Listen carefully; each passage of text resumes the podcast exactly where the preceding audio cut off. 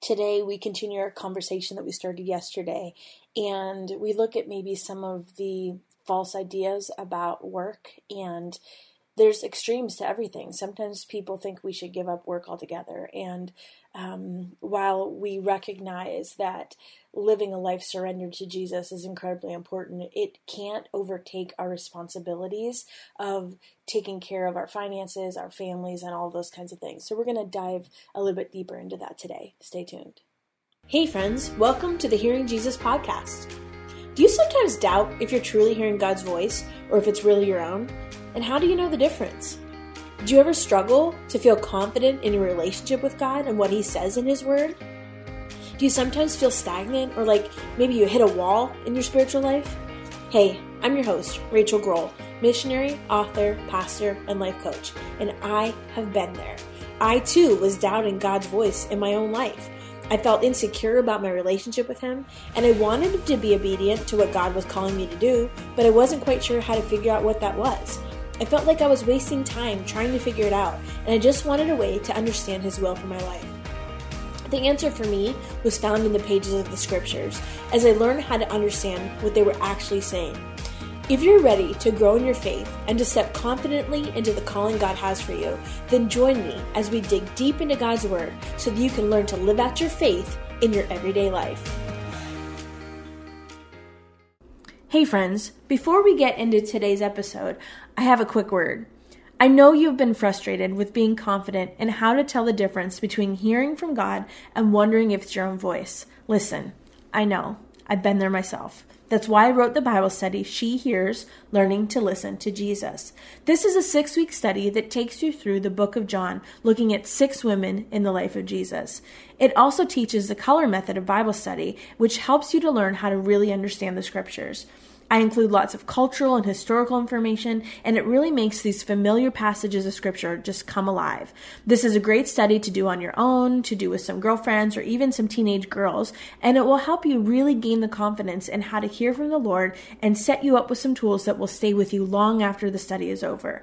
You can find that on my resources page at shehears.org, and for a limited time, I'm offering all of my podcast listeners a special discount of 20% off. You can use the discount code code Hearing Jesus, that's one word, all caps, to get your discount. There are also some free videos and a leader's guide for you to get started.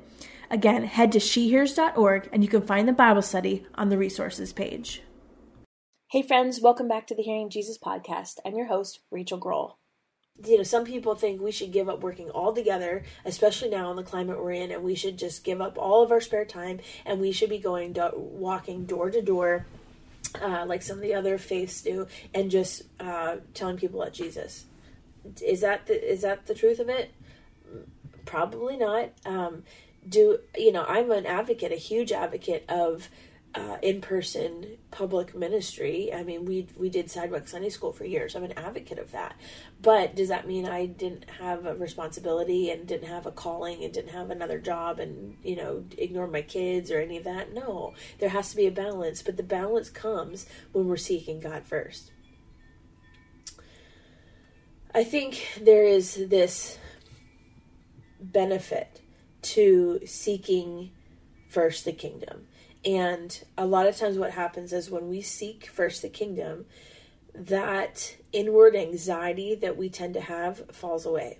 And so the inward reality of simplicity becomes this life of really joy and unconcern for possessions. And um, either the greedy people or the super uh, I don't know how, how you would say that the super stingy people uh, or super frugal people neither one of them are going to be living in this place of joy and so it really has nothing to do with um, an abundance of possessions or lack of possessions. It's this inward spirit of trust where we are trusting the Father to provide for us in a way that we are not bent towards working towards it ourselves um, to the point of, of disobedience.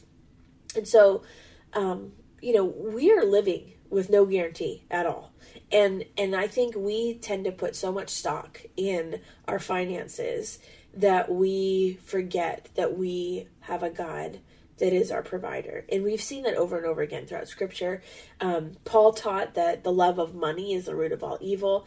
And a lot of times you'll see that the people that love money the most they have the least love. And and I say that because we have a first up close view of wealth in America TikTok and uh, social media and YouTube and all those things, um, a lot of those stars end up in rehab, suicidal, all, addiction, all sorts of things because they might have all the finances that they want, but there's no joy on the inside.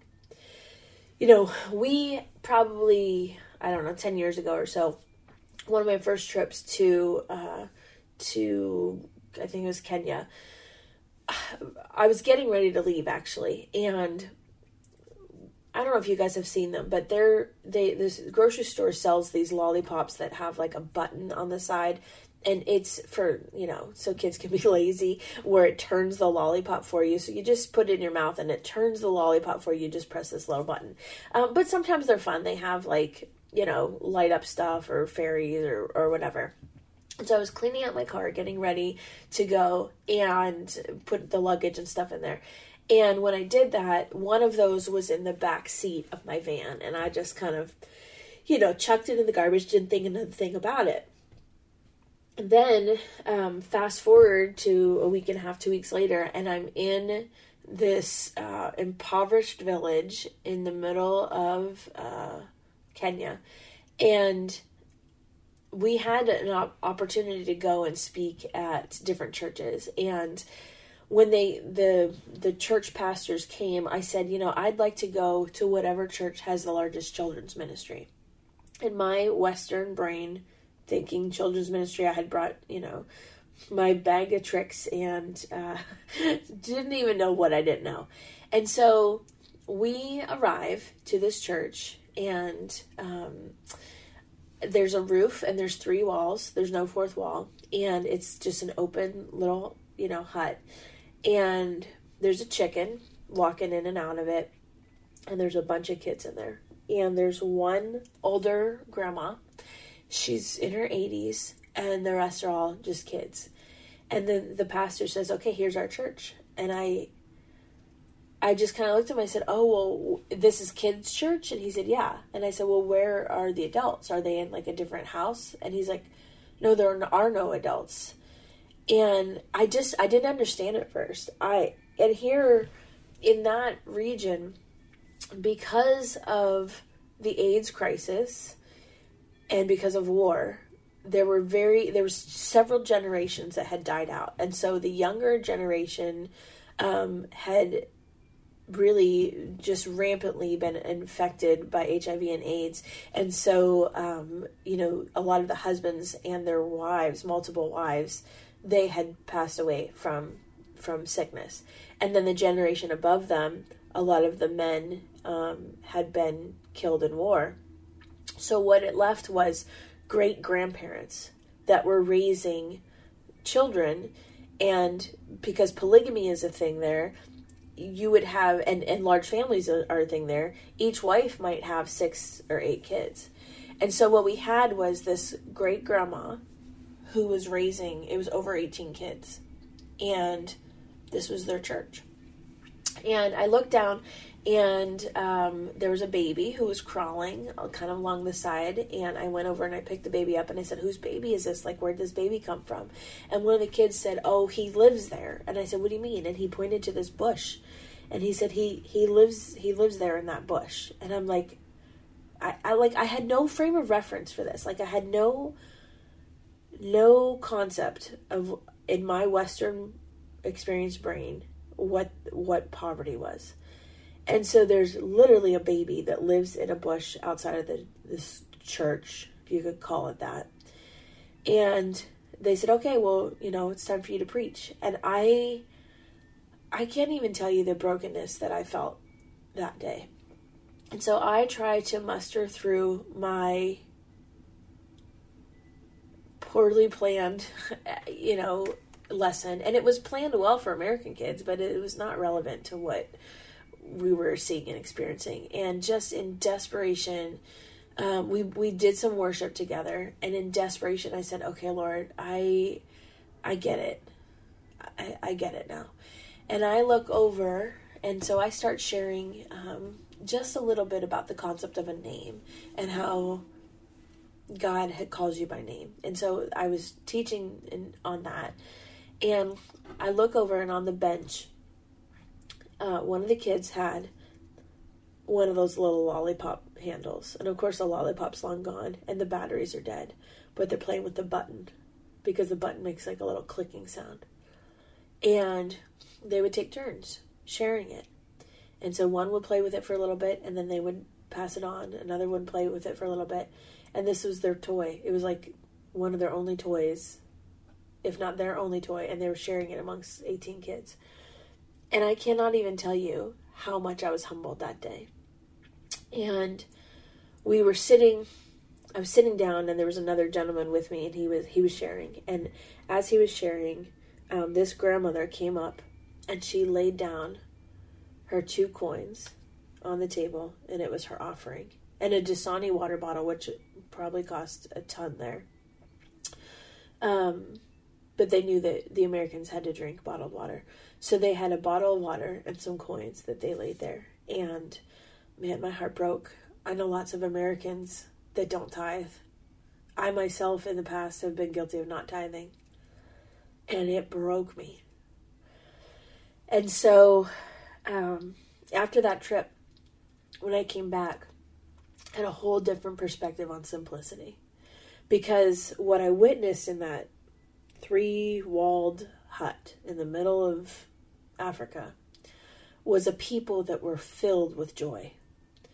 The dancing and the singing and the laughter and the joy I experienced that day, it, it, it's been unmeasurable in anything I've experienced in my life since.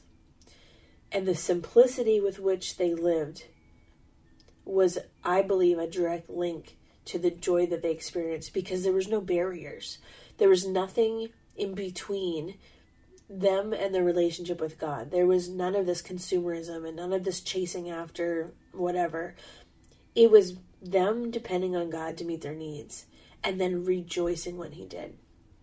Father God, thank you so much for the joy that comes when we are seeking first the kingdom. Lord God, help that become a reality in our lives. That it's not just something we say, it's not something we just say we believe, but it's something that is really a guiding principle of our hearts, of our minds, of our behavior, of our spirit. Lord God, help us as we seek first the kingdom to then also be obedient to the things that you're calling us to do. Lord God, I thank you that um, when we live in such a way that the joy that becomes our reality is not dependent on our situation, our financial situations, our circumstances, but God, that joy comes as a result of being a daughter or son of God. Lord, I pray for that to become the reality in the lives of my friends today. In Jesus' name, amen.